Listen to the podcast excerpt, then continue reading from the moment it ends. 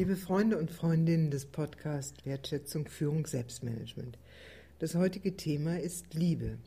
Sie werden sich erinnern, beim letzten Mal haben wir uns mit dem Thema Macht, Mächtigkeit und Ohnmacht auseinandergesetzt. Und die Liebeskraft ist eine Kraft, die uns hilft, mit Macht angemessen umzugehen. Deswegen beschäftigen wir uns heute mit dem Thema Liebe.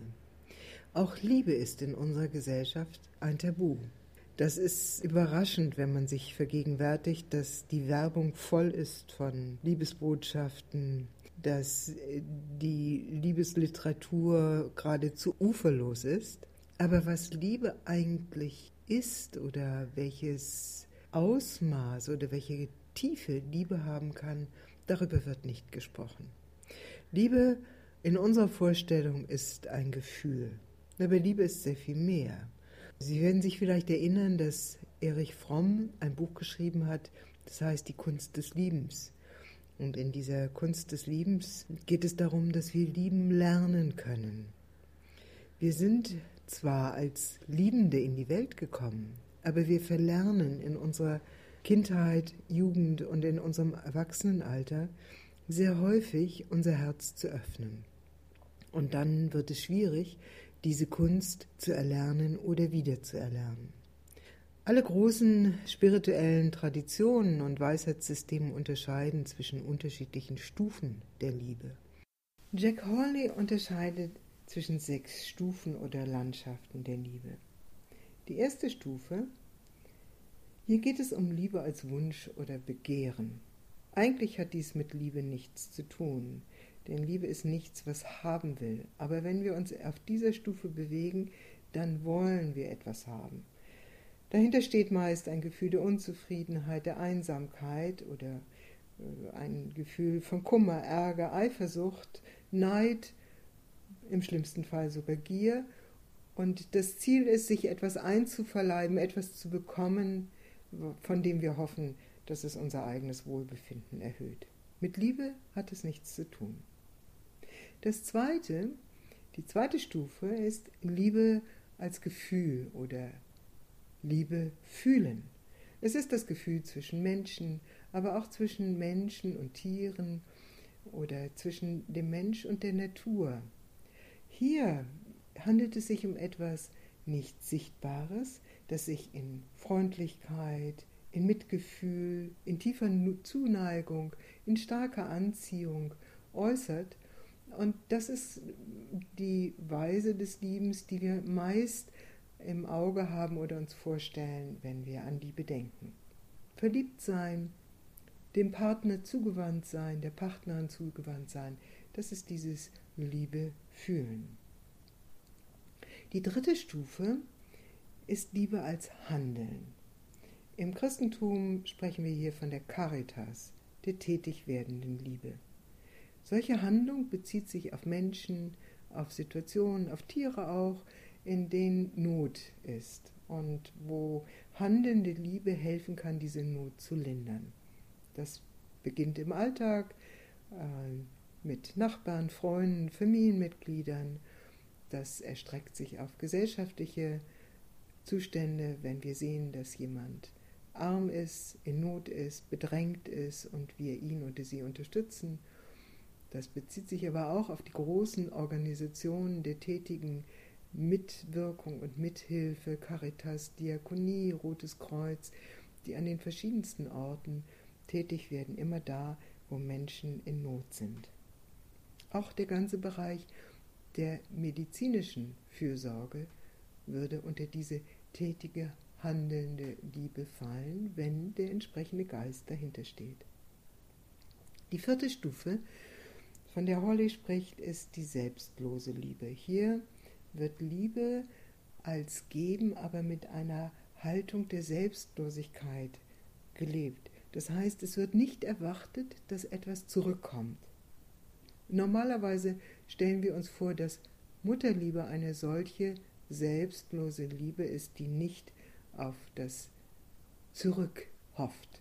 Das fällt uns meistens sehr schwer. Also nicht zu erwarten, dass ein Dank zurückkommt, dass eine Anerkennung zurückkommt, dass vielleicht ein Gegengeschenk zurückkommt, eine Unterstützung, welche Art auch immer zurückkommt, das fällt uns meistens schwer. Wenn wir genau hingucken, ertappen wir uns vielfach, dass wir geben, um zu bekommen. Aber das hat mit dieser Form der selbstlosen Liebe nichts zu tun. Die fünfte Stufe ist Liebe als ermächtigende Liebe. Hier wird Liebe zu einer Energie, die getragen ist oder inspiriert ist davon, dass wir alle unsere höchsten Potenziale zur Entfaltung bringen. Es gibt die Aussage, dass wir zu denen werden, die wir immer schon gewesen sind. Und diese Vorstellung, dass wir selbst oder andere in einem Prozess unterstützt werden, zu werden, wer wir immer schon gewesen sind, das ist äh, Ausdruck von ermächtigender Liebe. Hier geht es um Potenzialentfaltung, würden wir heute modern sagen. Es geht aber auch hin zu einer Persönlichkeitsentwicklung, äh, die weiß darum, dass wir in uns eine Quelle tragen, die sich ausdrücken will als Mitgefühl, als Liebeskraft, als Sehnsucht nach Einheit, als Sehnsucht nach Vollkommenheit. Auf der sechsten Stufe wird Liebe zur göttlichen Liebe. Im Christentum sprechen wir von Agape, der Gottesliebe. Und diese Liebe ist getragen von dem Wissen um die Einheit alles Lebendigen, von einer unbedingten, großartigen Furchtlosigkeit, also auch der Furchtlosigkeit gegenüber dem Tod oder dem Angriff. Es ist eine unpersönliche Liebe, die umfassend und vollständig ist und die ohne Bindung ist und ohne Bedürftigkeit. Hier wird Liebe zum Ausdruck der Quelle, aus der wir alle gekommen sind. Wir haben also sehr unterschiedliche Stufen oder Landschaften der Liebe, wie uns Jack Hawley mit dieser Unterscheidung zeigt und die wir in allen großen spirituellen Traditionen finden. Und wenn Erich Fromm von der Kunst des Liebens spricht, dann ist es eben die Höherentwicklung hin zu den höheren Stufen der Liebe, wobei die verschiedenen Stufen in unserem Leben immer nebeneinander existieren. Wenn wir nochmal zurück uns beziehen auf die Frage der Macht, dann wird Macht umso weniger gefährlich, bedrohlich oder ähm, beeinträchtigend, je mehr sie eine Verbindung, eine Synthese eingeht mit höheren Stufen der Liebe.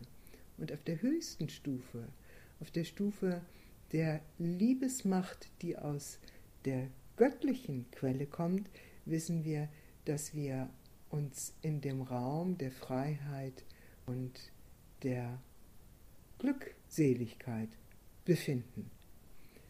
Und auf der höchsten Stufe bewegen wir uns auf der Stufe der unbedingten Liebesmacht. Das ist ein Ideal, aber der Weg auf dieser Stufenleiter durch die verschiedenen Landschaften ist ein lohnender Weg, weil er uns in die innere Freiheit führt. Er führt uns heraus aus dem Gefühl der Abhängigkeit, der Unzulänglichkeit und in die Ermächtigung aus der Liebesquelle, von der wir gekommen sind. Damit möchte ich heute enden und Ihnen ankündigen, dass wir bei der nächsten Podcast-Serie dieses Thema weiter verfolgen. Wenn Sie mehr zu dieser Thematik wissen wollen, dann schauen Sie in mein Buch Barbara von Maibum, Spirituelles Selbstmanagement, es ist 2009 im Kamphausen Verlag erschienen oder schauen Sie auf unsere Webseite www.communio mit c o m u n i o Führungskunst mit ue.de communio-führungskunst.de Vielen Dank.